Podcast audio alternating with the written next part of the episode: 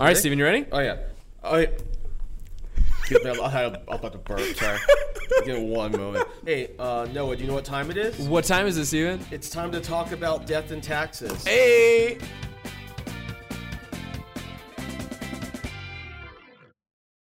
Hi, guys. Welcome to Let's Talk About Death and Taxes. This is a show by Modern Estate Planning. My name is Noah Chrysler. And I'm Steven Schreiber. And on this show, we answer questions from the internet and questions from you about estate planning. So, anything to do uh, with uh, death, planning for death, um, a family member died, someone died that you know or are connected to.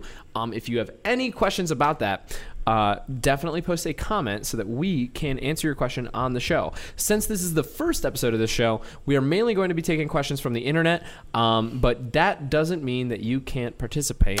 Uh, send questions. We have we have two ways you can. Uh, Give us questions. Uh, the first one is this email address. It's question at let's talk about death and taxes.com. One more time, that's question at let's talk about death and taxes.com. It's a long URL but it's a good one. Is there any punctuation in there? That's Nope. not, okay.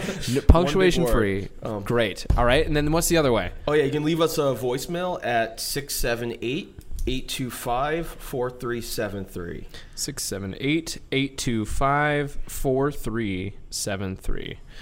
Awesome. Um, cool. So go ahead and do that. We'd love to play your voicemails on the show. You could leave us a cool voice. If you maybe, uh, maybe you could cry as you're leaving the voicemail. It'd be more interesting. I'm kidding. Don't do that. It's probably a very sad situation you're going through. I'm sorry for making light of it. Great. Steven, are you ready for the first question Oh yeah. All right, let's do it. Um, these questions are pulled from avvo.com. I try to pick the questions that I think are the most fun. Um, so a lot of them are really messed up situations. yeah, and for those who don't know, Avvo is like a legal service um, for cynically people who don't want to ask a lawyer a question directly. So they'll post it on the internet in hope that a lawyer answers it. yeah, for free. For free. having to pay a yeah, fee. yeah. Um, so sometimes the quality of the question is deserving of the price they paid to get it answered. Exactly. A lot of them have like run-on sentences and just like terrible grammar. So uh, read it as is. Exactly. my mother has changed her will to benefit one of my siblings. We think she was influenced by one of the benefiting. By the one benefiting. That's not the question answer. That's me. I can't mm-hmm. read things. My mother is 89. One of my brothers moved in with her several years after my dad passed. He took over the place. She changed her will yesterday to allow him to leave to live in the house and be the sole ownership um, and be the sole ownership over the house and land until he dies. I believe he has influenced her into doing this. Can we stop this or not? I was on the will as an executor with one of my other brothers. She was taken. She has taken me off and put the brother who lives with her in my place, along with the same brother who originally was on the will. He called me yesterday concerned that the other brother has influenced our mother into doing this. I am not sure if she is sound of mind to change her will at this point. Is there anything we can do to stop this? Thank you. Okay, so from my understanding, there are three brothers. Yeah, I was trying to keep track of the brothers. So there's Um, three brothers. One brother moves in with mama, says, "Hey, mama, I need this home." Co- kind of coerces her, or Does- allegedly coerces her into changing her will so that he And he he's can the live one in who there. lives in the house. Yep, he's the one that lives in the house. So he lives in the house and got her to change the will. Yep. Okay. So, I'm gonna. Steven, what do we do? Based on what I know, that brother one is the brother who's kind of a dirtbag. Yeah. Um. So, under and let me premise as I saying this is not legal advice to who the questioner, um, but it is my thoughts on it. Um, so, under Georgia law and the law of most states, um, there are multiple grounds to set aside a will. Um, one of the of the grounds, um, two of them were hit hit on in this. So the first ground would be undue influence, um, where undue influence occurs where one person exerts their will over another person to get that person to do something that favors them. Um, it's a way of manipulating someone, controlling their behavior. In most states' laws, that voids a contract or a will where that existed. Okay, so hold on. So so undue influence is this idea that you can if you make someone change their actions or change a legal document in this case like a will um like I don't know. Can you give me a clear-cut example of what undue influence is? So this is almost close. So if you make me sign a contract, but you hold a gun to my head, Gotcha. Um, that's like the cleanest example of like a situation like that. Here's where, a hostage situation Yeah, or you signed it, but you weren't completely in control. gotcha. Um, under duress. I Under think, duress, is what yeah. I've what I've heard. duress, undue influence. Yes, and there, and there are slightly different variations. Okay. Depends on the state. Um, there are actual differences between duress and undue influence, but Sweet. Um, They- in the in the movies they say under duress. oh, sorry, what were you saying? Under Georgia law, um, I don't, know, I don't know where this occurred, but there's a, this this kind of presumption exists in other states as well that if a if two people are in what's called a confidential relationship, um, where a confidential relationship is one where um, a vulnerable person is dependent on another person um, for their health care safety, um, where there's kind of a really close legal entanglement that if there's a confidential relationship and that the party in the confidential relationship has a will amended to be in their favor, then there's a presumption of undue influence. And that and that brother who did it has to rebut that presumption by showing the mother wanted to in fact change her will. Um, Okay, hold on. So there's a lot of big words that are being thrown around here. Uh-huh. And I'm so part of the dynamic of this show is that I don't know anything Uh-huh. about anything, and Steven knows absolutely everything about estate planning, probate, and uh, wills and testaments and stuff like that. Um, okay, so so th- you said presumption. So Yes. so we assume the court assumes that this is messed up. Yeah, the court assumes that this is messed up. Yeah, so it becomes the obli. It's yeah. It's the, I guess courts in general operate with it, it, use the word burdens um, Okay. to mean like who has Yeah, to show the proof. case. Okay. Um, yeah, burdens of proof. So um, with a will case, um, burdens keep shifting. So the person who puts forward a will for probate, so once his mother passes, um, if he put forward a will for probate, he has the initial burden of showing that it was a valid will. Like it was written in down, it had executors, it had a distribution plan, and it was signed and witnessed. Um, and if he passes that burden, which most wills pass that burden, um, I mean, it doesn't pass that burden as, mine, as not a, considered to be a will. Gotcha. Um, then the burden shifts to anyone who disagrees with the probate of the will. They now have to prove that that will is the product of fraud, duress, undue influence, um, anything that would substitute the judgment of someone else for the judgment of the deceased person. Okay. Um, and if they show that, then the burden shifts one more time to the original. Um, um, we call it the propounder, the person who filed the will for probate. Um, to sh- to rebut, to they have now the burden of rebutting that evidence that the will was the product of fraud, duress, undue influence, etc., and that it was valid. And then in between all those burden shiftings, the judge has to determine what actually happened. Gotcha. So if the first so it kind of goes check mark. So the first person presents a what appears to be a valid will um, they've met their burden. The judge will give them the will admit that will into probate unless someone objects. And if that objection successfully meets their burden then the will will be thrown out. But then if in the hearing if that if that evidence is successfully rebutted by the person who filed it then the will stays in. Um, in this case, though, um, there's kind of there's there's two different layers. So we talked about the undue influence, um, but the other thing I'm re- I'm also concerned about is incapacity. Okay. So, is that I believe the mother was 89, Yep. She's 89. which is not young. Um, there are 89 year olds who are very very sharp. Um, and 89 year olds who are not sharp at all. If she is dependent on her son for her care, she might be at the uh, she might be unable to make sound legal decisions. So what Georgia law requires, what most other states do as well, is that they require you to be of sound mind at the moment you sign the will. You can be out of your mind before you sign it. You can be after your mind after you sign it. But if you're clear Yeah, when you in that it. moment, your ink hits the paper, then you're good. So if you have um, like a video of yourself, like, That's dangerous. "Hey, I'm totally good. Look at me. I'm reading the paper, and I just signed my will." That you can't do that. You can. Oh, um, okay. It's just, that, just when you do that, you present. Ev- if, if if your situation's in the gray zone enough where there's video, people s- see what they want to see in a video. Gotcha. So if you have a video of a frail nine, 89 year old lady, a jury or a judge might not be convinced that she's of sound mind just looking at them. Okay. So you better be very, very, very confident that video is going to show what you want it to She does a backflip and then Yeah. signs the will. Yeah, but if she's but if she's like completely conversational, she identifies all the parties, all the potential influencing parties are out of the room, um, and it's clear that she's not vulnerable. She just wants her. She has decided I'm going to leave my son this because I want to leave my son that.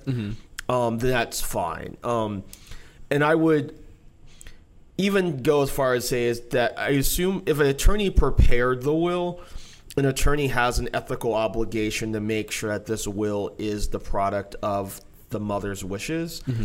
I suspect in cases like these, um, not just when Avvo's involved, but just generally when people do more fraudulent wills, it's a will that's homemade. Um, maybe LegalZoom, maybe like a form library and stuff like that. We've lit- most of the wills that get litigated are wills that are not done by an attorney because attorneys don't like to be witnesses in cases where, and honestly, I have enough cases, me personally, where I don't need to take a gray zone case.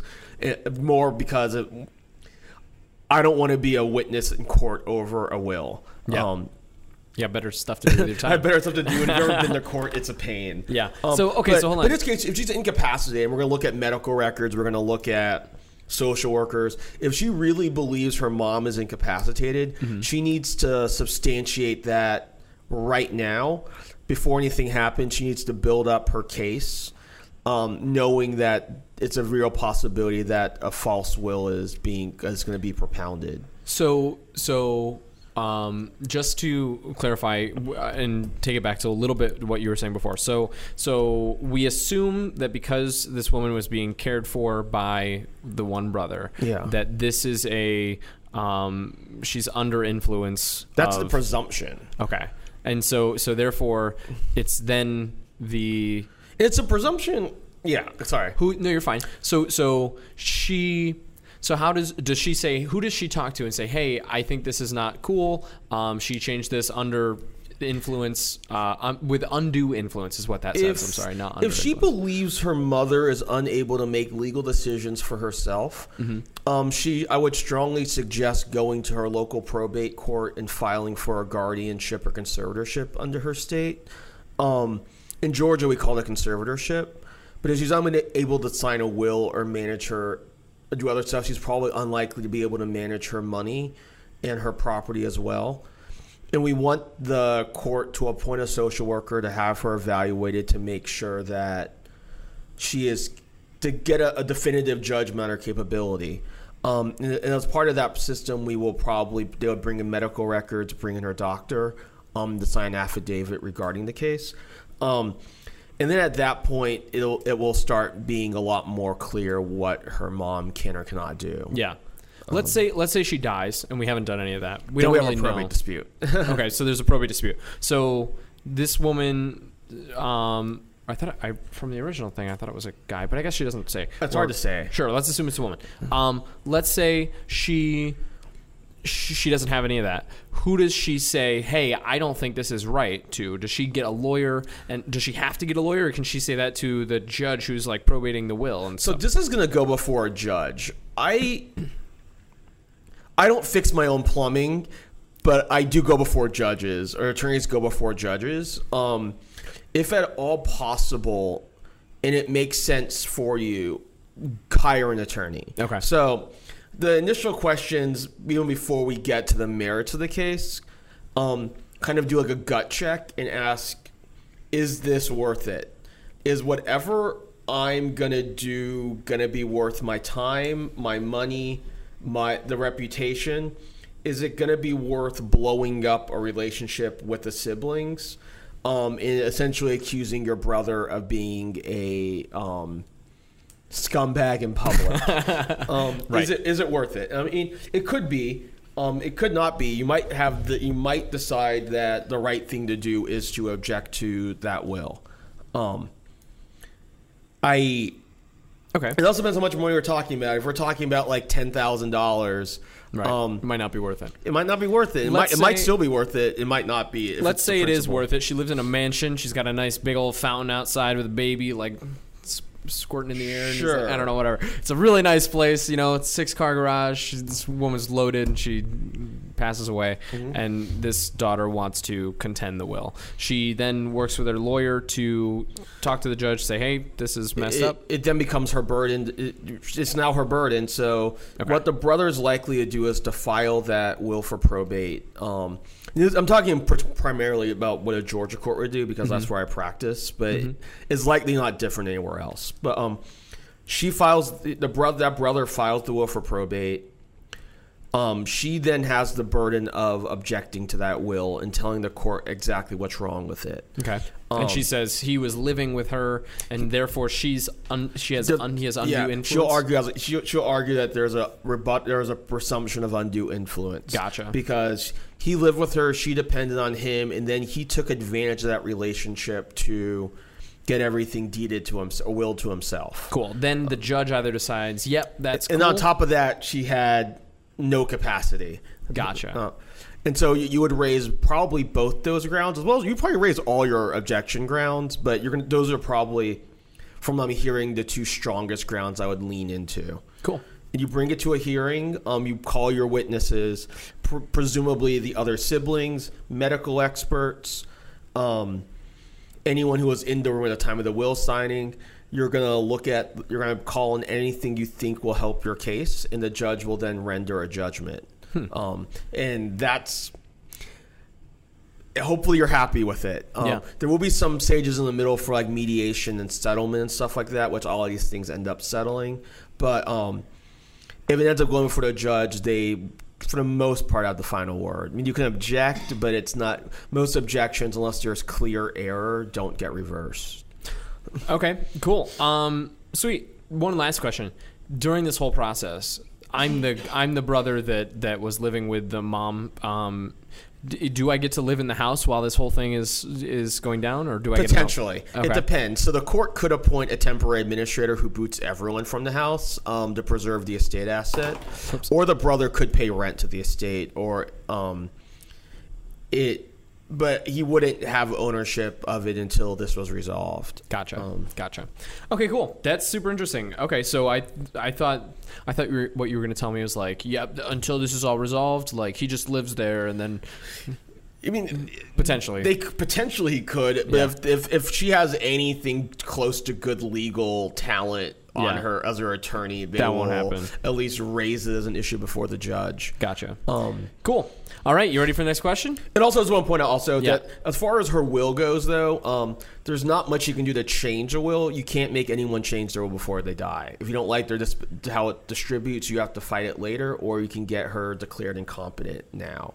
Or incapacitated now with the guardianship, but You can't. You just can't. because you don't like someone's will doesn't give you a right to bring legal action prior to someone's death regarding that will. Gotcha.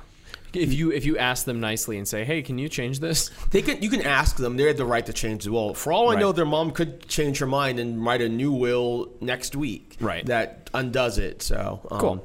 Okay. Cool. Um. Great. Next question. Sound Sure. good? Sweet. Just to summarize advice to that person. I'm sorry. Before we get off of that. Oh, what, I would say is if um, the first thing I'd say right now is get as much information as you can about your mom's medical condition. Um, if you think your mom's unable to care for herself and make legal decisions, go ahead and file a guardianship conservatorship. And if and if you choose to wait till your mom passes, be prepared to show enough evidence to demonstrate that she did not have capacity when that will was signed, or that she signed that will at the direction of your brother. So, um, be gathering evidence now. If you if you're gonna wait till have that fight later on, then be prepared to have that fight later on. And, all, and all during that entire thing, ask yourself: Is it worth it? yeah. Um, Cool. Sweet, sounds great. Okay, this is a very very straightforward question, um, but uh, one that I think is interesting. Cool. Um, this just says wanted to find out who is liable for credit card debt with a married couple with one, when one dies. Um, if both couples are on a credit card and one passes away, is the living person liable to pay the debt of the deceased? So it depends on how the credit card. So Okay. you're responsible for debt in your own name. So most times, most most couples I've seen in my career do not have joint credit cards. What they'll usually have is a credit card taken out in one person's name. And the other person might be an authorized user. Yeah. That's a very different setup. So as long as, so let's say person A and B are married. Person A has a credit card. It's in their name. Make person B an authorized user. Person A dies. Person B is still not responsible for the bill because they have not co-signed on to the bill. Um, having said that, their card will end. I mean, the, the authorized user card will you might as well shred it because they're going to close the account down. Um, but unless you personally co-signed onto a debt, you are not responsible for paying it. I, I, I almost want to get like a T-shirt, a billboard. It is not your job to pay the debt of dead people. If you, it is not, it's if you, if you don't see that debt on your credit report, it's probably not yours. Um, that extends to student loans. Don't pay your spouse a student loan. It dies with them. It's their responsibility unless you, for some poorly thought out reason, co-signed it. Yeah. Um, same for like the car loan. If your spouse has a car and they have the loan on that car, you don't have to pay it um, if you don't want the car. If you do want the car, now you have to pay off the loan and buy the car, but if or refinance it. But you can send the car and the keys back to the bank and call it a day, or sell it on or, or make a party stand to sell it on in the market on Craigslist and pay off the loan that way. But um, So so yeah, I, I think that's super interesting. So so you do not if someone dies and unless the uh, yeah this says that the they estate pays a, their own debt. Yeah. gotcha. So if the person has twenty bucks in the bank and a thousand of debt, twenty bucks goes to the debt. The nine hundred eighty dollars gets wiped. Okay, so you can't you can't take some. So let's say let's say I have a half a million in the bank and I get hit by a bus and I have I owe a hundred thousand dollars to creditors. Those will probably have to be settled. So Okay. Okay, that's four hundred thousand left. So Gotcha. yes. So in that case, that's true. But I would say that was bad planning. But you did have that. But if it's still in your name and it's you die within your name, it- you still have to pay it out of your assets. Okay, so it's not that it's not that the person dies and then their debt suddenly isn't applicable anymore. No, no. It's, it's it's against, it comes out of the balance. It comes out of their assets. Gotcha. Okay. Um, so so let me let me pose a couple hypotheticals. Once the you. assets are exhausted, the family does not need to kick in their own money to pay it off. Yeah.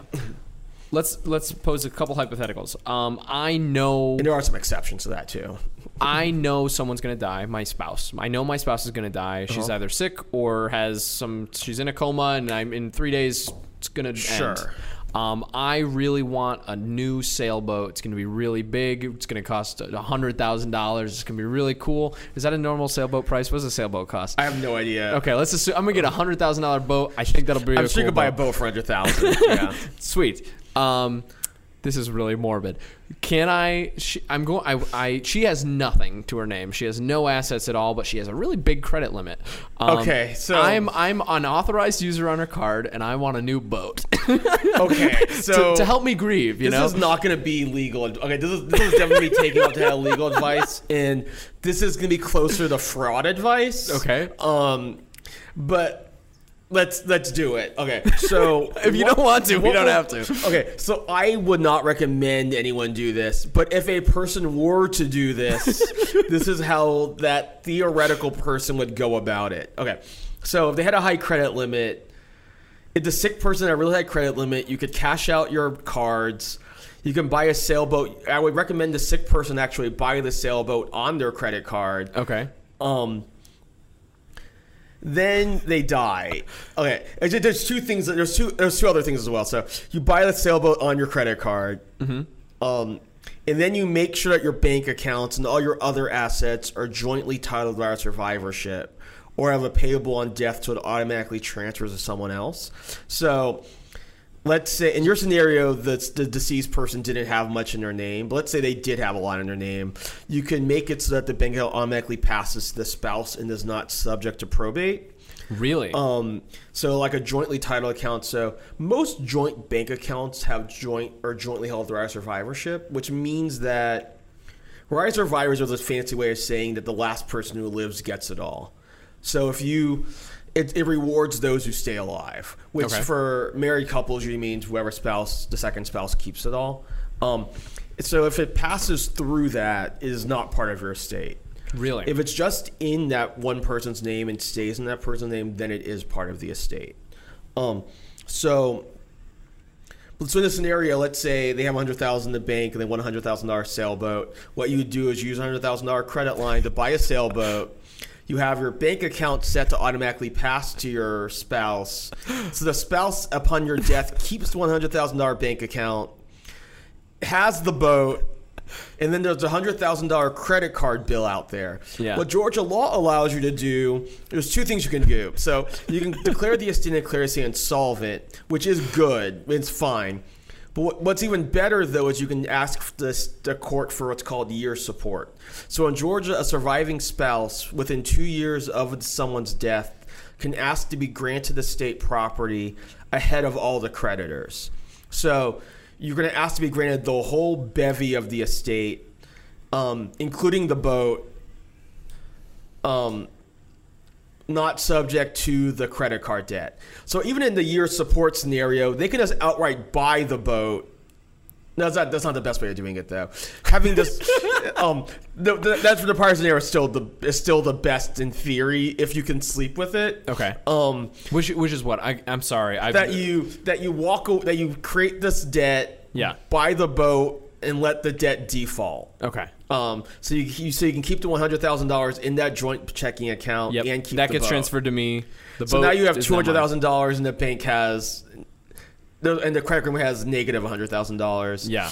And if you can live with that, Yeah. that is the optimal way of sticking it to the man and having a boat. But you'll go to hell and It's it, you go to wherever you go. I don't yeah. believe in That's that, but um, bad count bad it, bad it does juju. create bad karma. Yeah. It is a very scarce um, mindset way Yeah. of approaching it. But if you were on your deathbed and wanted to max out your credit card, okay, this is me being not cynical.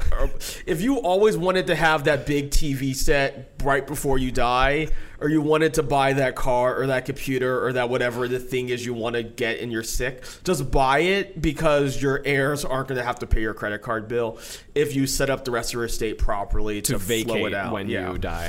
That's So, that is crazy your, interesting. Your your final months alive don't skimp.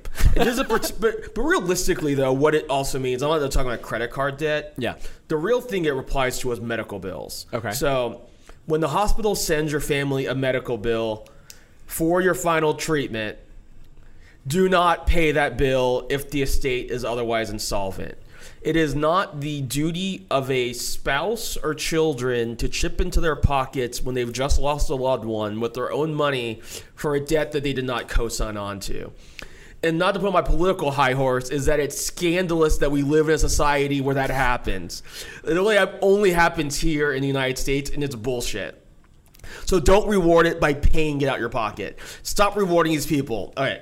And Yeah. vote for better people. No, But- and, but, and yeah. that's why that's why I think this question is so interesting because Yeah. these these companies obviously have an incentive to be like, we need money no matter what happens. You know, That's bullshit. They'll sell. They'll sell it to a credit agent. They'll sell it to collections. Right. They'll sell it. They'll sell it. Eventually, if you wait it out, if, okay, if you're ruthless on these estates, with, like I am with creditors, I have no particular sympathy for Capital One or Chase Bank. Don't cancel my credit card. but like, um, if you wait long enough, you can settle a ten thousand dollar credit card bill for like four hundred dollars. um, and honestly, I don't your, care. They'll destroy your credit though. Right? well, you're dead. oh, you, oh, the, for the dead person. I, my, your credit score when you're dead is the least of your concerns. the dead part is number one. So Gotcha. don't worry about it. Um, Gotcha. And um, Cool. yeah, Okay. yeah. I was trying to think. I thought I had something else, but my brain shorted. Um, but yeah, so don't worry about that. Um, That is crazy. I and can't honestly, believe. oh yeah, and they come out right after taxes because the tax code rewards them. They'll be Oh. fine. Gotcha. They will be completely fine. Don't worry about it. Um, No, they're but do pay your lawyer because your lawyers are your local business owners. they hang in there, and I I like to pay my mortgage too. But yeah, Sweet. Yeah. Okay. Um, I think that that's absolutely amazing that we live in a system where if you know your spouse is going to die and you do all the nice legal work and framework, it's an awful thing to do, but you could potentially get a hundred thousand dollar sailboat. Yeah. the, the likely or depressing reality is with the credit card is that they probably used the credit card to pay for their medical care. Yeah. While they were sick. Okay, that's less fun though. I'm sorry. and then I wouldn't feel guilty at all. Right. Load up the card. It's a systemic failure. right. Um, Huh. Wow. That's crazy. Okay, this show's gonna be fun, guys. but get the yeah yeah. But get the fun thing. Want, too. want to learn how to get a sailboat and also free medical health care? It's what it. Well, Listen it's to our show. It's expensive as hell. Well, but yeah. um, But it's don't not- get old. Uh, I- that's free why, for that's also you. my advice. like, but yeah. Sweet. Okay. Next question. Um, I have two sons. One is 19 and one is 12 years old. They inherited their grandmother's house. My two sons inherited a house from their grandmother, and the house is subject to a lifetime estate reserved for my wife. The executor, my wife's sister, is trying to settle the estate without an attorney. I'm so confused. Me too. So he. what are you exactly confused about? Okay, so who holds the life estate? Um, Because why would you leave it to a younger person? yeah. So it looks like I think. Oh, sorry. I'll let you finish it. But I think No, I, have. I think I have an assumption of what he meant. There's also a ton of spelling errors in here, and there's no punctuation. So it, I don't know if this person has their stuff together. But uh, the executor, my wife's sister, is trying to settle this this estate without an attorney because she is greedy and don't want to spend no money. How she That's how how should the deed be worded to protect my younger son's interest in this property? Or can his name go on the deed at age 12? I am going to hire an attorney if she doesn't word the deed properly. Thanks in advance. You guys take that time to read and respond are the best. Thanks again. Thank you. So I'm I'm gonna think my recap of it, and I make and if um, if I'm, my, my understanding of it's wrong. Okay, so I assume typically people leave a life estate, so it goes to one person for the rest of their life, and then at the end of that person's life, it reverts to someone else, What, which is, fine. Okay, so that's what a life estate is. It's Yeah. not. It's not. I'm giving you this. Uh, you can just have my house. It's but like you can have my house until you die. Yeah, like for example, when my grandfather died, he left the house to my grandmother for the rest of her life, and then it goes to my dad. Gotcha. So she can, can do whatever she wants during her lifetime with the house. And Can then, she sell it? That's a fun thing. You, you can only sell the life estate. So Oh, okay. so she, she could sell it to someone, but they would only own the house for the rest of my grandmother's life. Gotcha. So that's the measuring life. So my grandmother, if she lives 20 more years, they get that buyer gets to own us for 20 more years. If she gets hit by a bus tomorrow, she's God forbid, no. But um, also she's my grandfather's much younger wife, so she's fine. um, but let's say if she lives another 30 years, then um, that buyer only gets it. So no one ever wants to buy a life estate. So when you when someone wants to buy a property and finance a life estate, then you have to get the remaindermen, wh- who are the people who get the property after that person dies, to buy on as well. Because you want, if you combine the life estate with the remainder interest, then you have full ownership again. Um, so if the in this example, The, the remainder interest, meaning the what? person who gets it after the person dies. So in this case, my grandfather's property, it would be if someone wanted to buy that land, they'd have to get my grandmother and my dad to sign off because my grandmother has life estate and my dad has the remainder interest. Um, So if they got them both in on it then together, you have a complete ownership again. gotcha. So what my, what my grandfather did was split the ownership between my grandmother and my dad. But then if they both sold it together, then it, did- the new buyer would have whole ownership. Or as soon as my grandmother passes and then my dad has the property, then he gets the whole interest again and he can sell it. So I think this is a the way they have like, like the reason that for the life estate is to make sure that it you can control where it goes to eventually, so that if he left it to just his grand, to, if my grandfather left it to my grandmother upon her death, it would go to her heir. It would have gone to her heirs, and her heirs are not actually my dad, since since my grandmother is not my my dad is my dad's mother died earlier, um, so it would go to someone completely different. So to to make sure the house went to my dad, he left the life estate for the grandmother, then passed it to my dad in that deed. So, what a deed like that looks like is actually. I'm going to use my, my own example on that. Um, so the deed literally says from my grandfather to my dad, with a life estate reserved for my grandmother. Gotcha. Um, okay. So what I assume in this case, though, is that he left it to the writer's wife for her life, and then the grandchildren had the remainder interest. I may have Um, misunderstood who I wrote the word wife down, but I'm not sure whose wife it is. You're totally good. Let me let me read it one more time. My two sons inherited a house from their grandmother. The house is subject to a lifetime estate reserved for my wife. The executor, my wife's sister, is trying to settle the estate. Oh, wife's sister. Okay, I think I had it right. So okay. the aunt is like the aunt of the kids. yeah, the aunt is the in charge of the estate. Yeah, and apparently she's greedy and don't want to spend money. So what the aunt needs to do, so presuming the aunt had the will admitted into probate already, which it sounds like she did, the aunt needs to execute a deed saying from grandmother's estate to grandchildren with the life reservation for the wife Gotcha. um, by the, the, the questioner's wife. Um, and then the wife has full use of the property during her lifetime. Since the grandchildren seem like they're minors, she needs to outlive, she needs to make sure she lives long enough for those kids to become adults or it becomes a clusterfuck. Um, Let's so- say let's say it doesn't happen. Let's say she gets by a bus while the kids are under 18. yeah, Then one the kid's ki- twelve. then the kids have to have a conservatorship appointed for them to manage the property And what is for that? them. It's a court-appointed um, person who can essentially pr- protects the money for the kids until the kids turn 18 and then they get handed everything. Protects and that would also be true kids. of the real estate. Okay. Um, it's a huge pain. And right now, since she's since house got left to even the kids since the kids are only twelve still, they couldn't sell the property if they wanted to because they're not old enough to contract yet. Um, so we're, this property. It was badly okay. This is a bad estate plan. it was bad. It was not good. Um, what she should have done is set up a trust. The trust would give would make the wife the beneficiary for her lifetime, and would have an appointed person to manage the property if the wife died, and would eventually deed the property to the grandkids upon them achieving a certain age. Because nonetheless what this the worst case scenario of this is that the wife dies and the kids at age 18 get the property. You have an 18 year old who owns property. They are not going to be a very good property owner. They will probably be terrible at it. And if they sell it you'll have an 18 year old with money from the sales of the property. And 18 year olds are dumb with money. Like some aren't but if you show me an 18 year old's good with money, I'm you're showing me like a unicorn. Yeah, you're, you're showing me like a fairly rare event. Like I at age 18 thought I would make savvy decisions.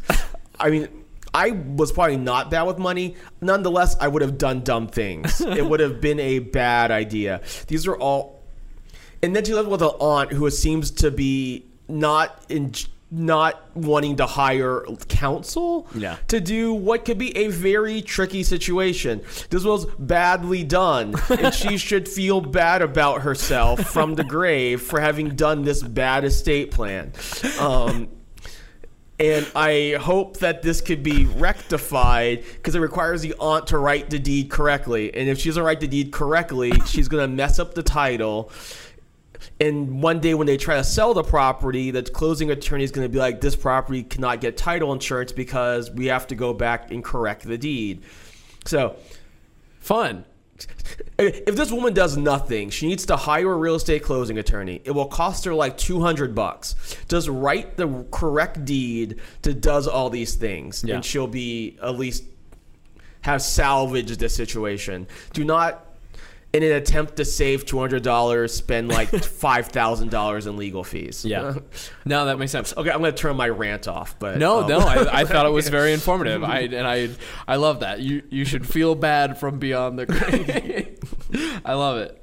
Okay, so so yeah, so so she would go with the with the estate closing guy and say the wife can live in the, the or the mom can live in the house until she dies, and then it gets to the yeah. kids. Just have this. Just have the lawyer do this one thing. Gotcha. Yeah. I have one more question. Let's say I'm a kid, I'm a minor, or maybe not even a minor. Let's say I'm 25, but um, my my mother is, uh, you know, she's on. She has she's has one of these lifetime Life things. Yeah. yeah.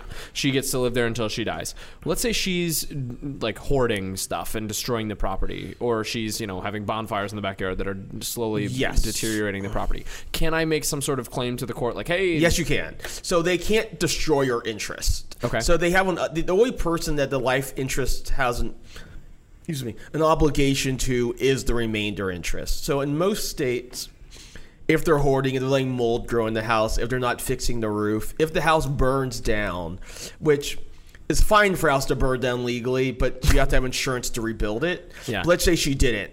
Let's say she didn't pay property insurance and they let the house burn down and the whole thing's gone the remainder interests do have a legal claim they can bring for them destroying something that they have a vested interest in. Um, Okay. so there is some duty to at least the, the general duty to in layman's term is is to keep the property more or less like how it was.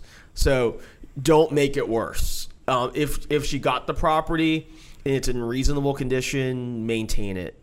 And if they can't maintain it and everyone's over 25, they have to figure out what they're going to do. Either they can all get together and sell it and, and split the money between them somehow. Um, the life interest is less valuable than the remainder interest, but um, people can haggle a deal out and sell it if they can't come to terms with keeping it up to date or up to date. Making sure there's no holes in the roof, make sure it doesn't burn down, make sure it's not mold, make Yeah, sure there's no not hoarding. termites, and try. If you're gonna hoard it, at least hoard it in an organized way. Don't like hoard, don't hoard cats. Like don't like hoard like things that are like problematic. And I've been in Mm. hoarding houses where there have been like you can smell a dead animal and you don't know what it is and it makes you want to barf. Yeah. And you have to wear those gas not gas masks, like respirators to walk in. Steven, that's one of I think that's It's one my of the most, night it's a nightmare. It's something like nightmares are made of. Steven, that is one of the most on-brand things for you I think I've ever heard you say. If, if you're gonna hoard stuff, make sure you hoard it in an organized way. Yes, you can hoard things. Have like your plastic containers. Get a storage unit. Be organized about your hoarding. If you have like here are my old two of my spoons. Have like at least identifiable tub of my spoons. I, Just I want to meet this person. I want to meet this person that's like super organized, left brain, responsible in organization. I organization. am fascinated. I've never met one before. A lot They of don't hoarding. exist. A lot of hoarding is shockingly an inability to make a decision, and part of Exactly. the decision is being unable to organize. so, but I would love to meet that person. I, that's amazing. Cool. Um, great. um, Um, sweet. I am adopted. My parents. My, I'm sorry. Wow, I can't even read today. okay. Sorry. I'm adopted. My adopted parents have died. My adopted brother just passed. Am I eligible to represent his estate? Yes. So if the adoption is, um, at least in Georgia, and I assume it's most states, so when an adoption actually is legally done, you become their legal lineage. You become part of their family because you terminate all your prior relationships legally. So what would happen is that. Yes, they become your legal brother more or less because you become partly be through the parental relationship. Um, it, you they be, the heirship keeps it. it the, the short answer is yes. Um, Gotcha. cool. Okay. Sounds good. if you're adopted, you can. You They're, can. they're like your siblings, more or less. So Cool. that's also true for half siblings. Um, half siblings are in Georgia are treated like full siblings. really? Yeah. Okay. That sounds like it has like interesting legal ramifications. It does. Yeah. It, it, keeps me. It keeps the lawyers busy. Yeah. Like, with like estranged families and that sort of thing. And yes, I, I'll I, I'll make a whole episode about estranged families. okay. That sounds fun. Oh, that'd be fun. Yeah, we should do like verticals of types of questions. Like, hey, here's questions about like half brothers and sisters. That'd be fun. Um, cool. If a home bought during marriage is owned by one spouse only and that spouse dies, must it be probated in California? Oh, I don't know. Um, in California, I'm gonna. I have no idea. I would say probably. Let's um, say let's say it's in But Georgia. let's say it's in Georgia. In Georgia, I would say she's a that's because is a lucky dog because she can file for years support and get the whole thing, and also get a free year of property tax. So hold on a minute. I'm very confused. Um, so so she. So let's say, that one more say, time. Okay, let's say, for example, like um, I have a wife. Yeah, My you wife have a wife. Your wife, di- your the, and, the, your wife owned the house. Yes, So she's gone. She and hit by a bus. She's, she's hit by a bus. You're sad. Splattered. Oh, I'm crying. It's And terrible. Especially in a scenario where you have no kids. Yeah. Um, I'm a bachelor now. yeah, you're now a bachelor. But And you're we a bought the bachelor- sailboat. You're a bachelor, but living in you. Ha- we have this house that you were Yeah. living in. So in that case, you would file for something called year support. Okay. Still, like I, was- I think I referred to earlier, but a surviving spouse, as long as within two years of that spouse's death, and you don't get remarried, then you can file for year support and have that house transferred from your wife to you ahead of all your wife's creditors. But also, one of the cool things about that is that one of the creditors is the department, uh, sorry, is the property tax office. So you get.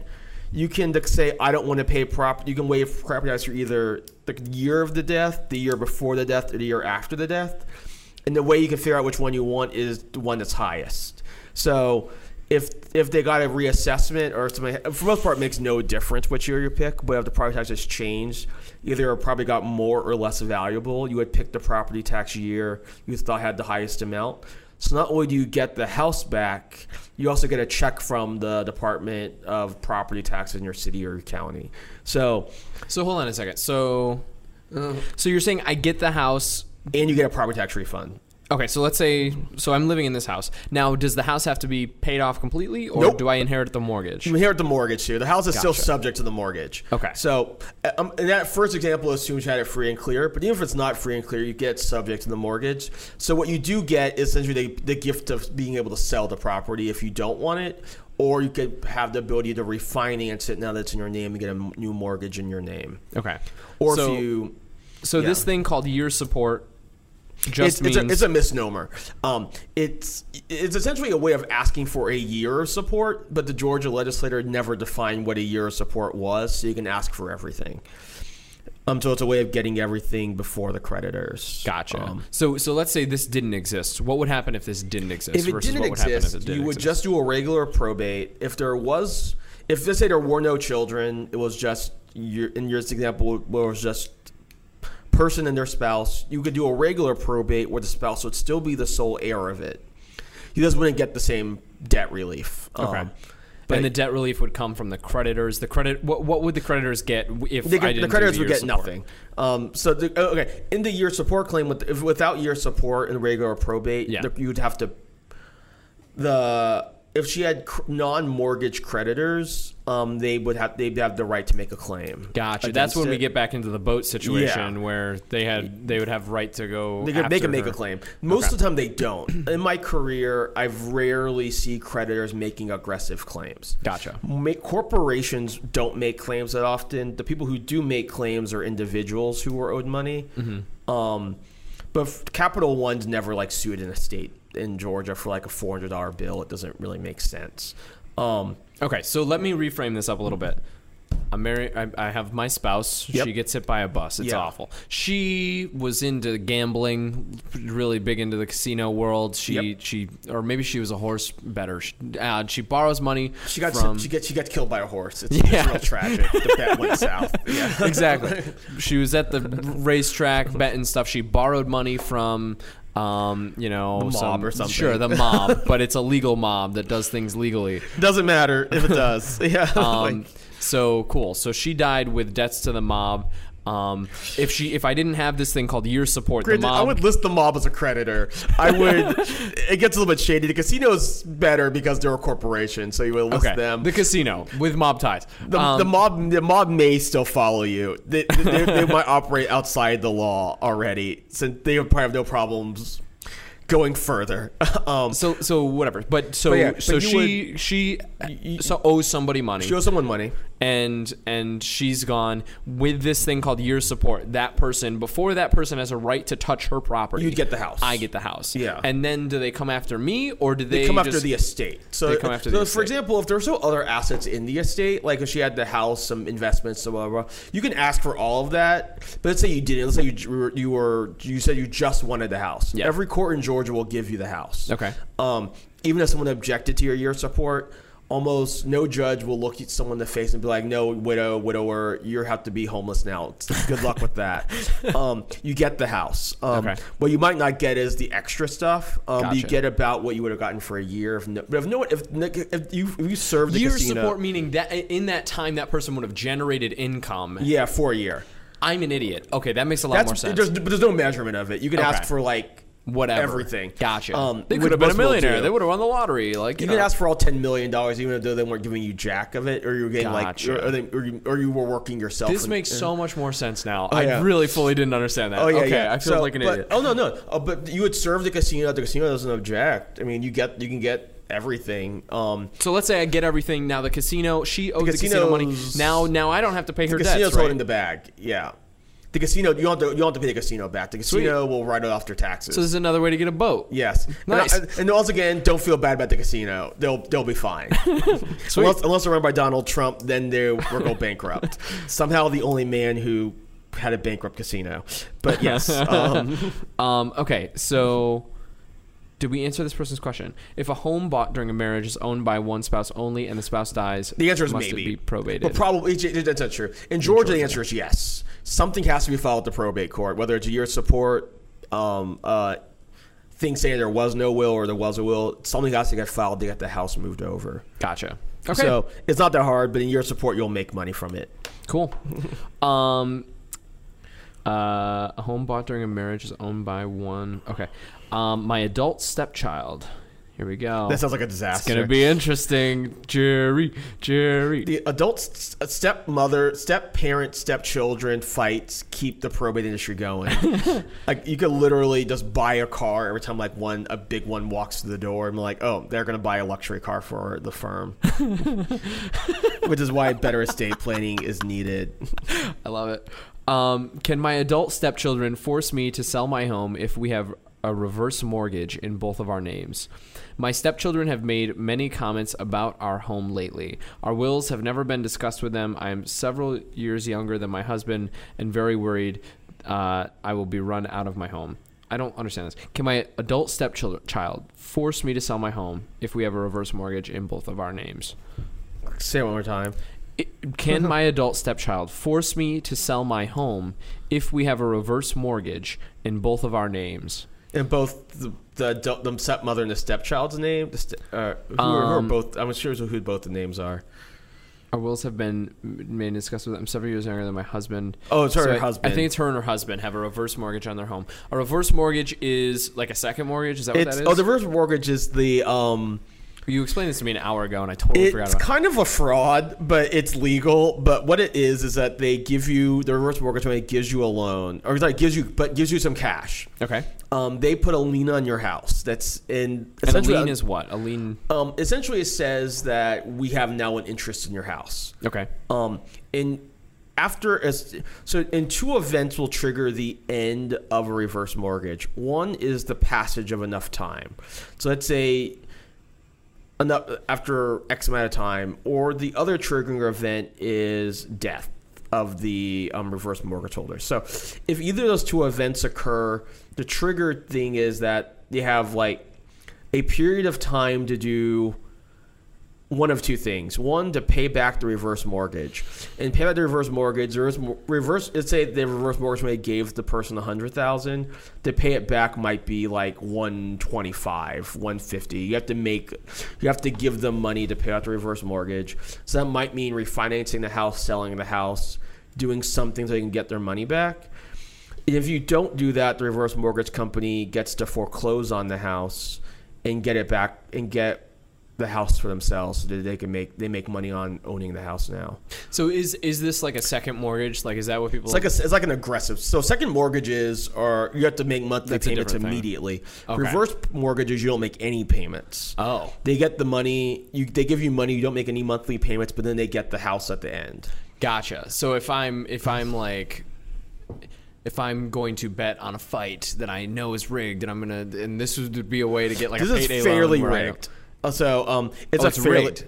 The, so so can, the can reverse I mortgage company always almost always makes money. really? So it's rigged in the sense where the reverse mortgage company gives you money, and they know after X number amount of time they will get money back. Gotcha. They will either get your house, or they'll get you to pay, or they'll get you or your family to pay money to pay it off. Okay, So what I which is different than a second mortgage. it's different than mor- it's different than second mortgage because second mortgage is that I get I, I have well so let's say I get a second mortgage it's for a, a smaller amount of money because it's on top of a first mortgage Yeah. um they give me the first mor- reverse mortgage might sorry second mortgage might be like I don't know 10 15 years 20 years you make monthly payments every month and at the end of it that mortgage goes away and you have it paid off or at any moment before then I can pay off the reverse mortgage Having said that, if I don't pay the reverse mortgage, they can also foreclose on my house. But having said that, they don't get paid until the first mortgage gets paid off.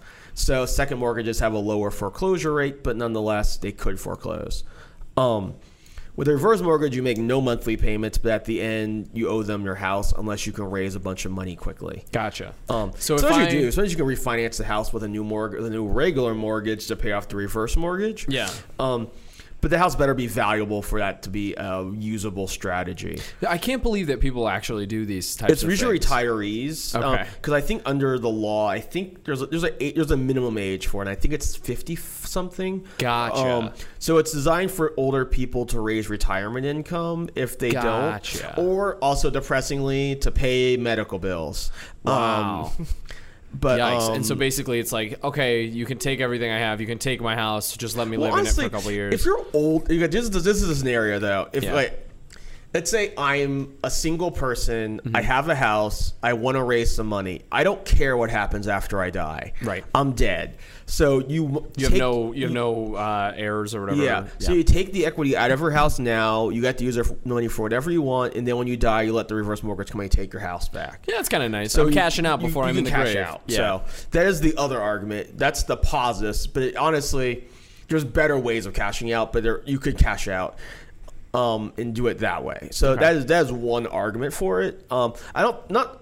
They aren't bad all of their time. They're just bad a lot of the time.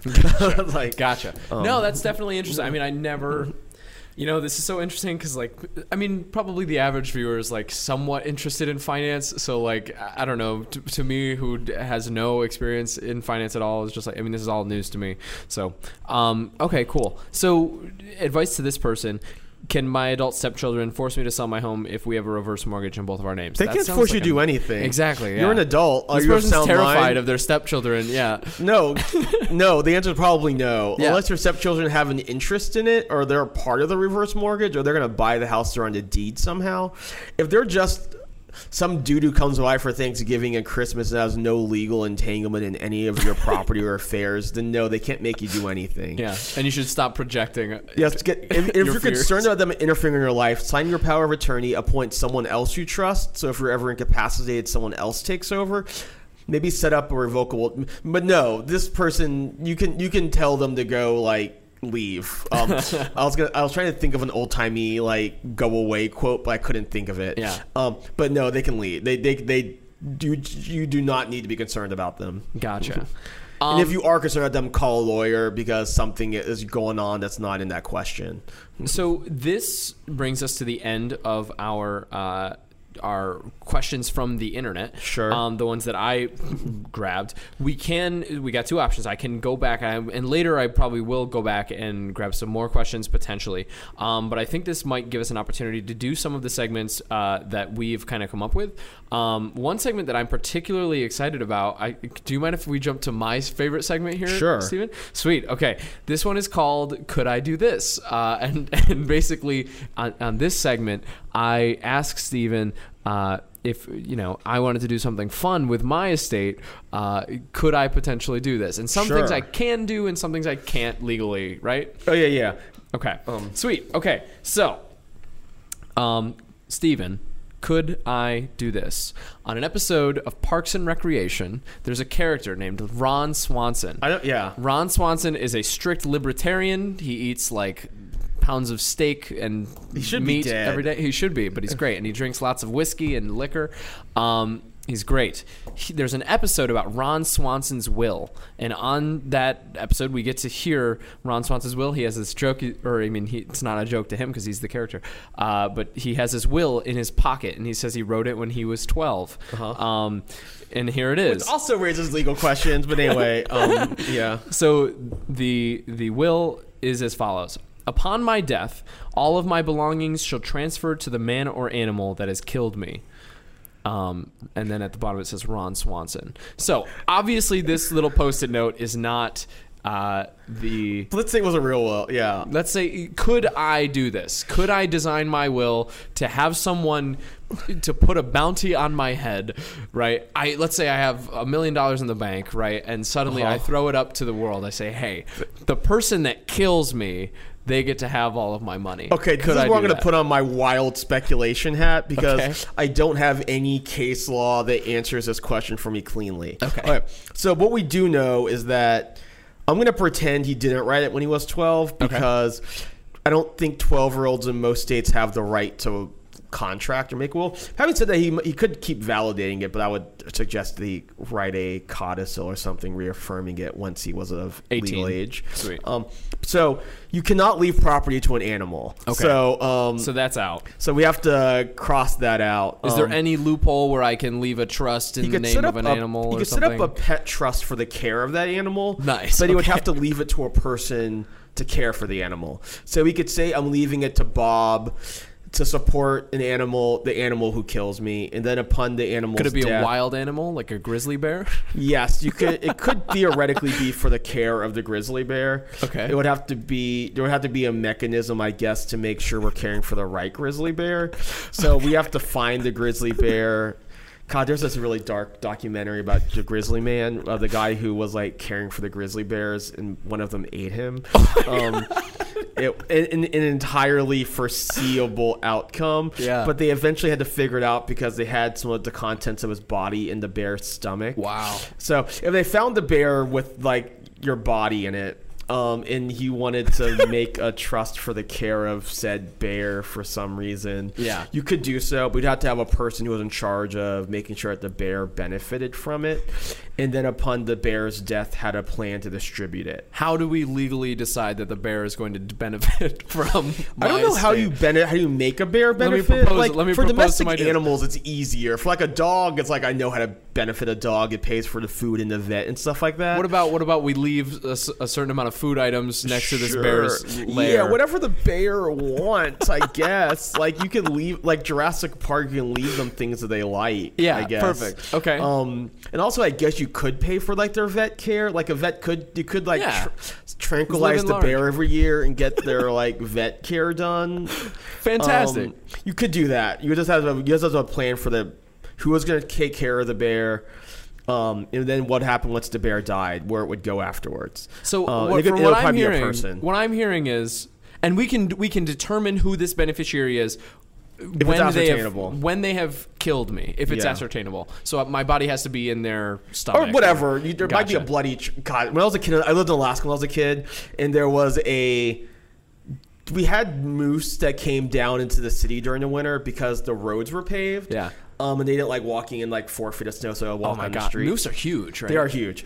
Um, and they have their calves and stuff. And then one time a bear came down. Bears usually don't come down into the base, but they did.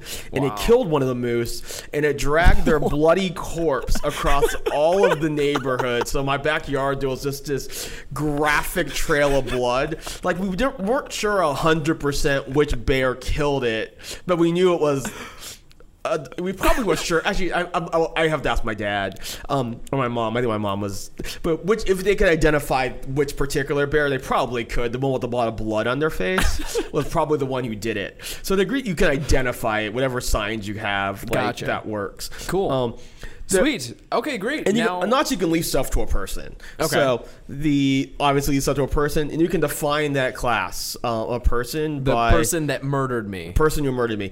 The question, though, he used the word murder is the magic word that makes me that raises the wild What about card killed? issue. He specifically uses the terminology "killed me." Killed and yes, Those are synonymous. murder. Those are the triggering event. Well, murder. Well, they're not the same, but Okay. um, God, do you guys went too much law school? But like, you can kill someone without murdering them. So Okay. murder requires malice. Okay. Um. So if I accidentally. If I was backing out of my parking space and I accidentally And you hit you, th- that would be manslaughter because I didn't mean to kill you. Gotcha. Um, but if someone meant to kill you and they were in control and they plotted and all the other things, then it would be murder. Gotcha. But if it was like an accident, um, well, if the whole thing was an accident, like if I meant to shoot the person next to you and shot you, that's still murder because I intended to kill somebody. Yeah. You don't get like a accidental. You don't get like a mistaken identity murder. You missed. yeah, Gold missing star. doesn't get you off the hook. Gotcha. But like, but but either way, so there, and it would depend on how they killed you, because in most states they have what's called a slayer statute. Okay. Um, and that means that if you did intentionally murder somebody to benefit from their estate, then you get disinherited, and you'll probably also go to jail. So, um, in this in this Slayer law was entirely was based on disproportionately people killing their spouses for the money. Wow. They- really? yeah, it's usually your spouse. If, uh, that's also another thing. I don't do criminal law, but just generally, if you're gonna die, you're way more likely to die from someone you know. It's not even close. Yeah. Um, and if it's gonna be someone, it might be your spouse. So um, depends how your marriage is going. Um, it also depends on how if they're broke or whatever. Um, but anyway, but so the Slayer statute if the court ha- in the court it is and and it's important that in most states including Georgia they don't have to convict you of murder so they just have to have they don't have to meet the beyond a reasonable doubt requirement like a murder trial would be or a manslaughter whatever the criminal trial is they just have to meet a preponderance of the evidence standard that it's was like a civil case. So instead of like having to be like 99% sure, they can just be like 75% sure that you killed them. Um, and if that's the and if they think that's the case, they can disqualify you as a beneficiary. Gotcha. So So a slayer is in is disqualified as a Yeah. beneficiary. But- but- that that foils but, my but plan. this creates tension because Okay. very few will say it goes to the person who kills me. Yeah. it go. It, it might say it goes to my wife, and then my wife kills me. Gotcha. Um, then well, I don't have a wife, but nonetheless, my husband. If, he, if I said everything goes to my husband, then my husband poisons me. Um, so so this would create a new legal. it would precedent. create tension. I would be surprised if this was clarified. But those those two issues would be at conflict. And Okay. honestly, if someone's listening and knows the answer to this, this is this would be a thing I would love. And please send me if you're a nerdy lawyer and you know this answer, you have a case cite for me. Please send it because I really, really, really want to know how this got how this how this tension gets resolved. Because it seems like very weird public policy to put a bounty on yourself. Yeah. Like- so so hold on, just to clarify. Yes, I mean that's exactly right. That's a, I want a definitive answer here. If I make a sweepstakes of hey, I'm an elusive person, I'm I'm living off the grid, you can't find me. But if you do and you kill me, you can have my fortune. That is not possible. Poten- okay, you couldn't Okay. do it through a will or your estate. Okay. What I would do is create a weird side fund for the sole purpose of this is wildly illegal. for the purpose of finding you and killing you. This is a conspiracy that everyone who's involved is conspiracy to c- commit murder. This is a terrible idea. Let's say your fund was offshore in a country like Somalia that might not be able to enforce laws, okay. but weirdly for some reason had a banking system that you could trust. Okay. but let's like or like let's look at the most dangerous game Yeah. in like this weird world hunting where people is fun. you and- were not under American law or jurisdiction Yeah. or a country that respects. Honestly, I would have this person committed because I think something goes wrong with them. But like mentally, if you have like a bounty, they might need help. Like literal, like uh, maybe more than a hug. But well, like, maybe they just have such a big ego that like they think that they're so you know. I mean, that's what Ron Swanson's Maybe. character was. It was like, but it raises lots of questions that I'm probably not prepared to answer from the estate world. But theoretically, I, w- I would say that it's probably that most courts would be reluctant to give money to someone who killed the person. Okay. Um, Um, And then and then my other question is, that person obviously is going to prison probably maybe. because the court. I mean, if the I court have some. were good- I have to, some great defense attorneys. You might be able to get off. I mean, I don't know, but Do you even if think- you're not convicted, you still might not be able to inherit though. the chances of somebody, yeah, th- that's my If other you're really question. good at killing, Let's let the chance, not not the chances of somebody killing me. I'm mm. very weak. like don't don't please okay, don't try. I'm, I'm gonna use. I'll use like Carole Baskin. Like I don't think I don't think she killed her husband. Yeah. But let's say she did. She's done it a really well. And if she had done it, she did a really good job at it. I don't even think a civil verdict can come out against her. But let's say it had, and then then she would be disqualified from inheriting, but still be not walking a free woman. Right. So that's my question. So so if the, someone proves that they have killed me to get the probate, um, Yes. th- then they that, means might they go to jail. That might Yeah. be that might be a prosecutor's jury. That, you put yourself in a really tight bind when this situation as the killer. Yeah.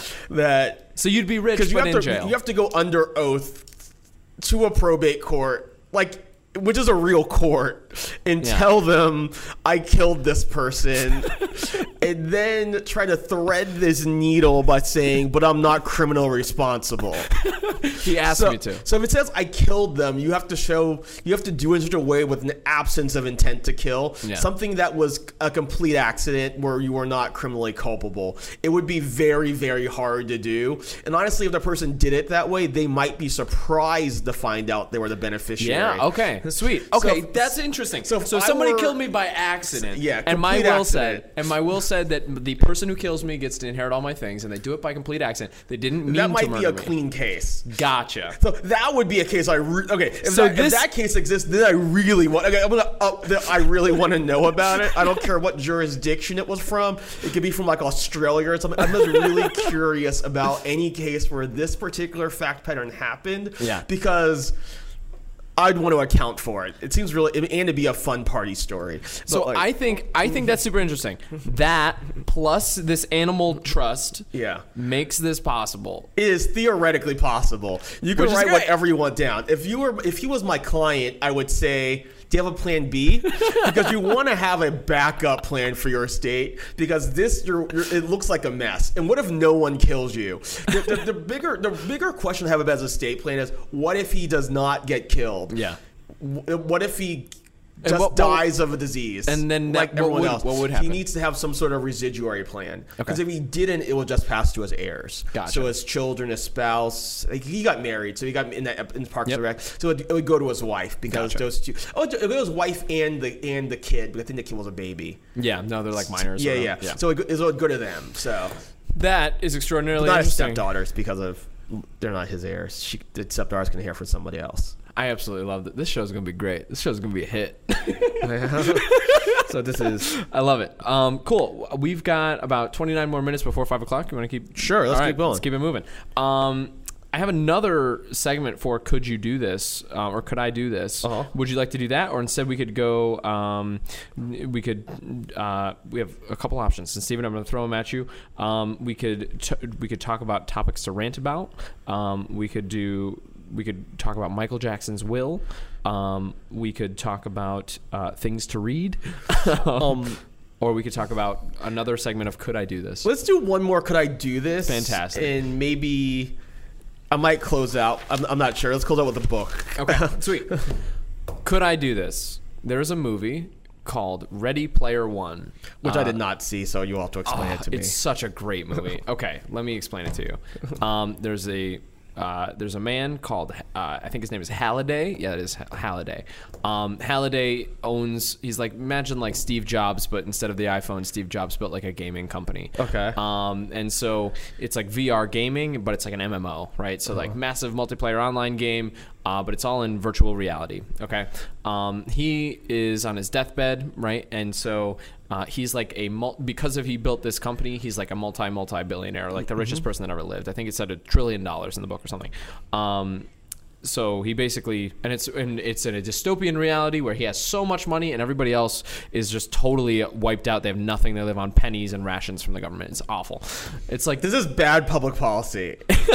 we could fix this with a tax. well, it's in the future actually. yeah, yeah, you're right. yeah. Um, cool. Anyway, yeah. Um, so in his uh, so he makes this sweepstakes very similar to this potential Ron Swanson murder sweepstakes, but different. Um, he makes this sweepstakes that says, "Hey, uh, uh, if you if you go on this treasure hunt and find my." Uh, Easter egg, you know, because in video games you have like Easter eggs, and so like he has, it's called Halliday's Easter egg. Um, then you can inherit my fortune that I've made through this video game company. Um, and he opens it up to the world, and he says the first person to do it uh, can totally do this. Um, this sparks the plot of the book. Um, there becomes this community of people obsessed with this thing. This contest lasts for like I think it's like over ten years or something. Um, and like there's like these like independent people that do it, and they're called gunters because they it's like egg hunters because they hunt for the egg. And then there's this like uh, this this corporation. Um, I think they're called the Sixers uh, or something, um, and they form a corporation to that- uh, take advantage of scale, I guess. yeah, exactly. To, to you know, and they make a you know really great villain, kind of like Stormtroopers. Imagine it's a great book. You got to read this book, Steven. I can't believe you haven't read this. It's right up your alley. Um, and they go after this this egg as well. Um, Okay. and that's kind of the the conflict of the book is like who can get to it first. I would have formed a corporation. I feel like there's no reason for one person to search when you can get like a thousand people and split it up. Exactly, and and there's other advantages too that they talk about throughout the book. Like you know they they have these like specialized equipment and stuff, and and you know these people who are like lone operators, you know, obviously are at a huge disadvantage from information to resources standpoints and stuff like that. Yeah. But um, But he's hidden this egg. yes, he's hidden this egg, trillion dollars sweepstakes for the world. Steven, could I do this? Yes. I can. Okay, so this is not a. Um, you can set up a sweepstakes. Um, well, having said that, okay, sweepstakes might be a weird thing. Um, so sweepstakes is actually governed by its own thing, a sweepstakes law. So Yeah, what, what you can, um, because sweepstakes um, requires people to essentially buy into it. So you, well, it can't. Well, there's whole rules, but but sweepstakes is essentially like a like a, almost like a lottery, but you have to, but you have but you everyone gets a ticket who wants one. Um, or you can buy a product to get an entry, or you or you can get people to yeah. But you can you can have a will or a, a, a will, a trust, uh, even like a foundation or some or something set up that gives money to people who find um, whatever gives money to people who win treasure hunt. Okay. Um, and now it's a virtual treasure hunt. Does that matter? no, um, Okay. I mean as long as you have a clear, ascertainable task like finding the thing, um, and it's a real egg. If you're just having people search for a fake object, it might not fly as much. So it's a it's a virtual egg. It's like a as mean, much as a as much much, as as, a sword in it- Skyrim like- would be real. But but it's findable, right? It's not made up. What do you mean? I mean, it's, it's not like a created egg. Like, no, Well, he not- wrote it in code. Well, but, but- that I mean, but theoretically, someone could virtually find it. Yes. Okay, but it's not like it's not like he just lied, or if I told someone no, that no. it's like gold under my driveway, Yeah, and they dug into my driveway and there was no gold, Yeah. that would be a problem. Um, that would probably lapse. Um, but for the most part, though, as long as you're not abridging people's rights, you can put language into a will or a trust that allows people to do that. So you can tell people they have to accomplish certain tasks to get it. Like the most common task might be like grad I won't give money to my kids until they graduate from an accredited college. Um, as long as it's possible, like your child doesn't have like special needs or is, is not capable of it, then it's a fine enough like um, bequest. Um, you cannot abridge someone. You can't say you can't make them marry somebody. You can't make them change religions. Um, you can't make them like harm themselves. Like you can't say if you cut off your thumb, I will give you money. Um, I mean, the most courts will just strike that line from the will if it is um, over the line. Okay. and it's So- not necessarily a clear line, but a sweet, but like a but like a treasure hunt's like a cool. It's like a line. No, no. I, I want to say in Canada, they have like something similar to this where someone left. I'll still have to look it up, but someone, I think someone left money to someone who had the most babies in a given time period. Really? So there was like a population race in like I think it's like Ontario or something in this town because he wanted to boost the population. So he's like whoever has the most women in this period of time um, gets the gets money. That's awesome. It's terrible public policy in the sense that you've. But they, they found it was legal. Um, That's amazing. Are you kidding me? That's hilarious. so people back in the I think it was in the 30s or in the Depression or something where this happened. So you're ta- it would take, for people were paying a real high wire act. Either you had more mouths that you that were that was hard to feed, or you get like a t- fuck ton of money. But So- still, I mean, that, I mean, to me, I immediately jump to, oh my God, I want to make as much money as I possibly can so that I have a massive estate so that I can make some sort of weird contest f- to like impact the world in a weird yeah, way. you can. I mean, you can literally. I mean, you can have positive things like you can Yeah. make people. Okay. If you if you're like give the money to a person that like a board of people you set up determines is like the best idea to lower carbon in the air or Yeah. something, you can make like you can you can have a purpose to it. Um, just don't make it one that makes people think you're an asshole. Okay. Um, because even if it was an admissible purpose, um, So what about like Also a hot dog eating say. Same. like you can make people win a holiday. I mean, they don't have to enter it if they don't want it. Right. You can be like a million dollars. People can. You could be like, I'm gonna have a hot dog contest in three months from the date of my death, so you have time to train up. Good Okay. luck. And Um, then the person that wins gets to have my- probably in most states, I think they think that was fine. That's Um, ama- Are you you say that like it's not a big deal? I can have a, a I- hot dog eating contest with Yeah, entrants from all it- over. it- yeah, That's awesome. You can fund the contest. Yeah, I mean, Hell yeah. I mean, I mean, corporations do it all the time. Yeah, I mean, guess you're right. You can you can fund a company to make people do things. Like if you see people do it outside the context of the will of their states, you can almost certainly do it in your will. Okay. Like you don't see many people bribing people to marry people of your their religion or to switch religions. Yeah. Okay. That makes sense. That would be that would be a thing. Like I mean, or but yeah, stuff like that. But you, you, if you see it happening in real life, you can probably see it happening in a state. That's like a loose structure, though. other other questions about this particular uh, you know fiction thing. So so um, this contest lasts for years and years and years, and um, you know I mean a large percentage of the world's wealth is tied up in this guy's estate. Um, so you know what what It's types less of than things? ideal. It, it is less than ideal. Um, so, so what type of let's say I am this Halliday individual, and I'm going to you know tie up my money and make sure it's untouchable. Who might come after my money? Um, and and what things can I do to make sure that they don't Well, get access to if it? he's already dead, um, he would probably have either an executor or a trustee um, tasked with securing the funds. Um, if he's still alive, I mean, he still has all the same responsibilities as before.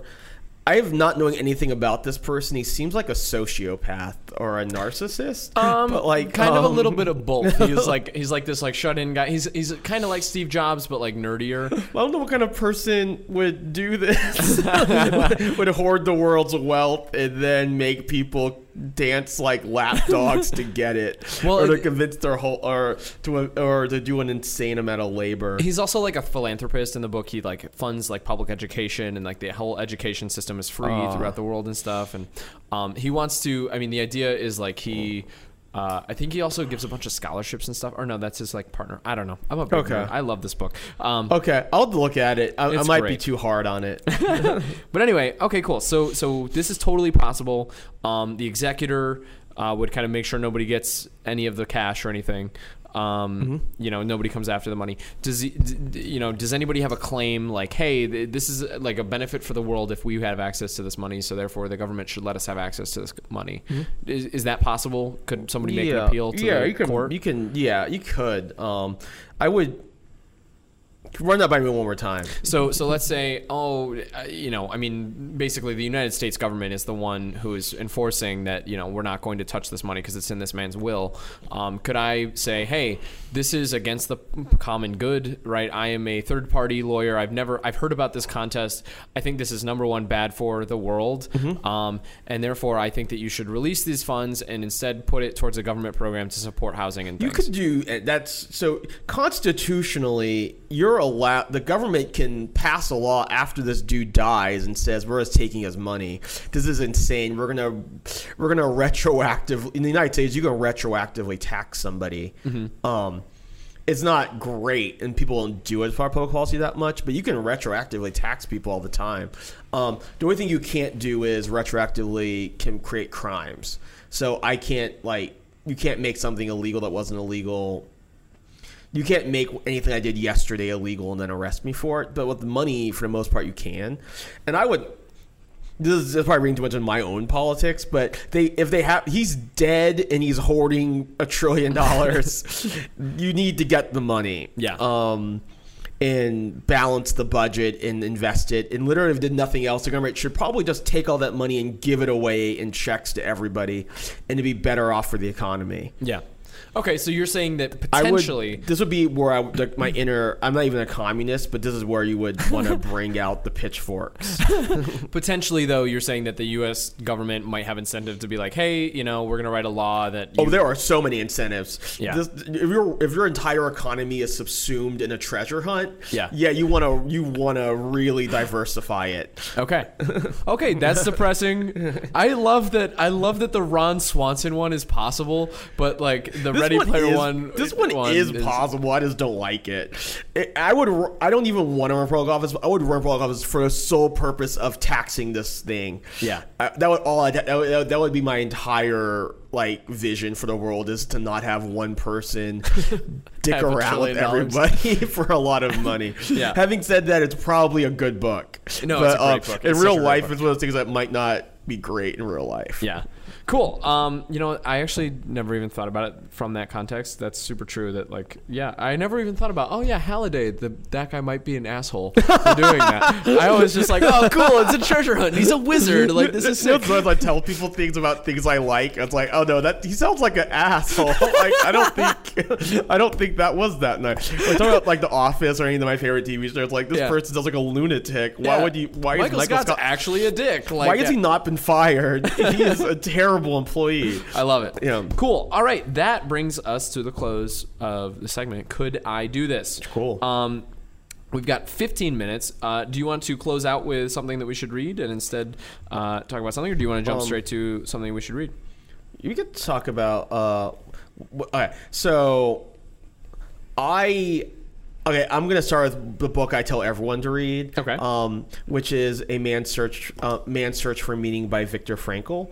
Um, so when I talk about estate planning, I talk about really everything. Um, it's that all of this stuff has the meaning that we subscribe for it. Um, I think it's a very, very, very like appealing because everyone does it and we do it because we're human. We're humans to make things feel better or worse or more dramatic than they actually are, and to ascribe to it uh, a meaning that's not helpful.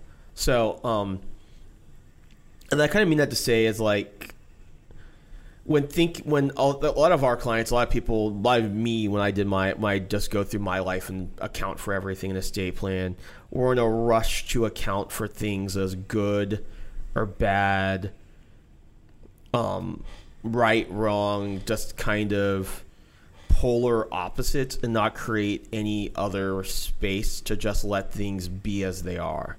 Um, when it turns out, and this is, Vic- I mean, the context of this book is that um, he is a um, Jew during the Second World War, and he is in a death camp.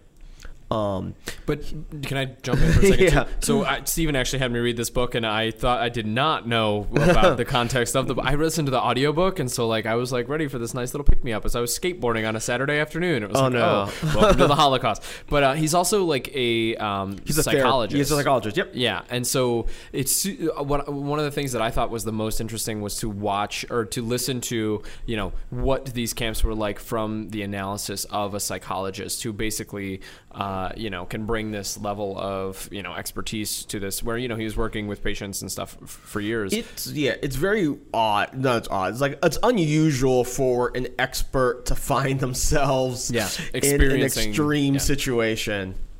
or And- like experiencing the thing that their field is you know designed around you know like like, Yeah. like for instance, I heard one time uh, this brain surgeon um, talking about having a stroke, and, and she was like, "Yeah, I uh, I felt like my like motor fine motor skills like deteriorating, and I fell down, and I couldn't do it, and I knew exactly what was happening. I knew the mechanisms in my head that were failing, and I could do nothing about it. And, Oh. and so that's why I thought that book was also extraordinarily interesting because it was like here's an expert in human psychology going through one of the most horrible nightmares of human psychology. Like Yes, and he's smart enough to recognize how extraordinary. I think also, yeah, yeah, like, and to some degree, it shows how relatively healthy he is. Um, psychologically, in the midst of complete chaos, um, as I mean, his he he didn't know at the time, but his wife has or had already been killed. Um, his his family had more or less also been killed. I don't think any of his parents or anyone else from his family survived. Um, and the the question at that point is what meaning did it have? Because it did have meaning, and like everything has meaning. And this is, I'm about to read my own view into it. Um, like when he walks it right back to his therapy practice and talking to the man who has he's in grieving because his wife had died, um, or maybe it was the other way around. Um, but then he he helps him reframe the situation um, from being sad that he is mourning his wife to being relieved that he spared his wife the experience of having to mourn him. Um, and I think a lot of the things that go on in our lives um, is a problem of framing. Um, that we frame things in a way that serves us to um, victimize ourselves. or- yeah, whatever, whatever bad thing you want to have happen. So it, it could it can you can it can yeah exactly. So it frame you to be like I'm an idiot. If that's the frame that you want to view this through, or I'm the victim, or I'm the um. And on the other hand, you could see people frame things in a way that's completely unhealthily helpful to them. I'm gonna uh, once again our president. Like I'm doing a great job. I'm the best. I'm the most competent. And it's like that's a completely invalid framing as well because it's not based on reality. Right. Um, but that frame allows people. But whatever the frame is, allows people to accomplish that goal. It'll, I mean. The president's framing allows him to get up every morning and think he's the best thing that's ever happened. So what you're saying is Donald Trump is extraordinarily psychologically he needs healthy. to read this book. He needs Oh. to like he needs to get a handle on himself. Um, he is.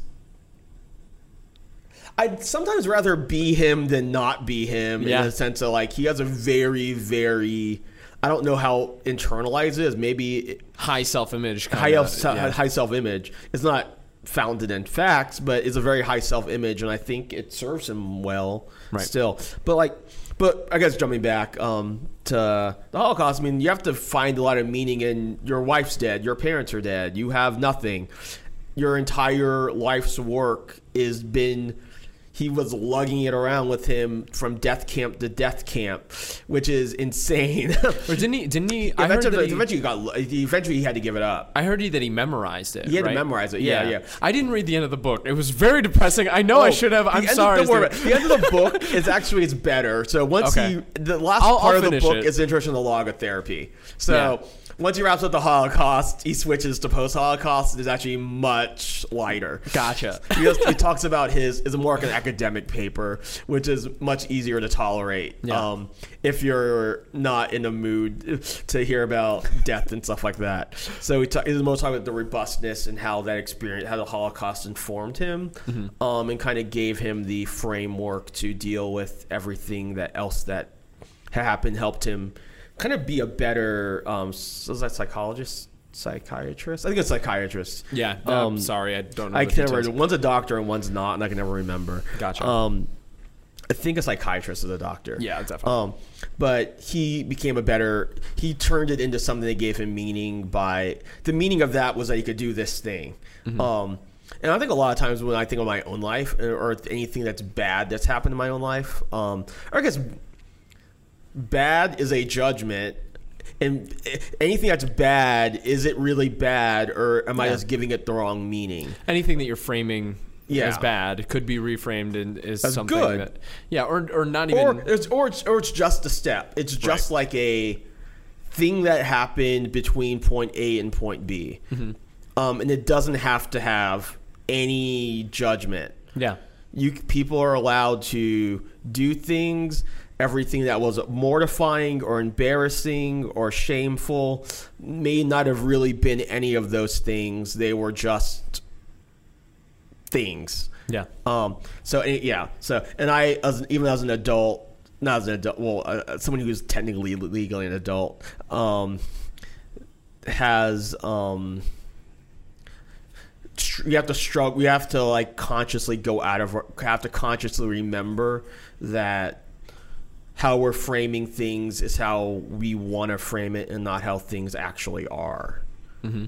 So people can do things like murder your family, and you can give it the meaning that you want to give it. I mean, is it is it a, is it for most people it's not a positive event, and I would it wouldn't be a positive for me, but it would also be.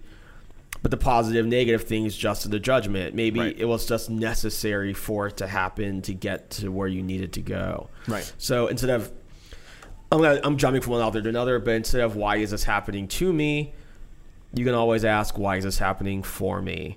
Um, and everything ultimately happens for the person that you need to be. Even in Viktor Frankl's case, the death camp, because he gave it a useful meaning. And if he had died, wouldn't it have had the same meaning? No, probably not. It would have had a different meaning. We would have Yeah. had the book. Um, and as a, um, I'll do a double book um, thing. Is that he has a successor book to it that actually recently came out as like a compilation of the speeches he gave after he was released from the death camp um, which is yes to life in spite of everything. This is not a downer. Um, it is actually the up. It's fairly upbeat for someone who just survived a death camp. Um, is like speeches and writings, so like around 1945 to 1950 ish range. Um, it was in a period of time between his, his release and the publication of um, Man's Search for Meaning. So Yes, Life, Life, Everything is something I also read, and it's also a very, very quick read if Cool. you are a reasonably fast reader, and it's also on Audible. But, um, but I guess that's kind of it. Like, let's not rush to judge things or anything or stop. Eventually, one day we'll stop. If you one day, I hope to eventually get to the emotional point where I can stop judging anything in my life yeah and just let it happen. and reach enlightenment yeah, there will probably be some sort of psychedelic involvement to get to that point. Definitely. Yeah, awesome. Sounds great. Guys, thank you so much for uh, watching and listening to Let's Talk About Death, the uh, podcast by Modern Estate Planning. Again, one more time, my name is Noah Chrysler. I'm Steven Schreiber. Um, again, thank you so much for watching. If you would like to submit a question, email us at uh, question at let's talk about death and taxes.com.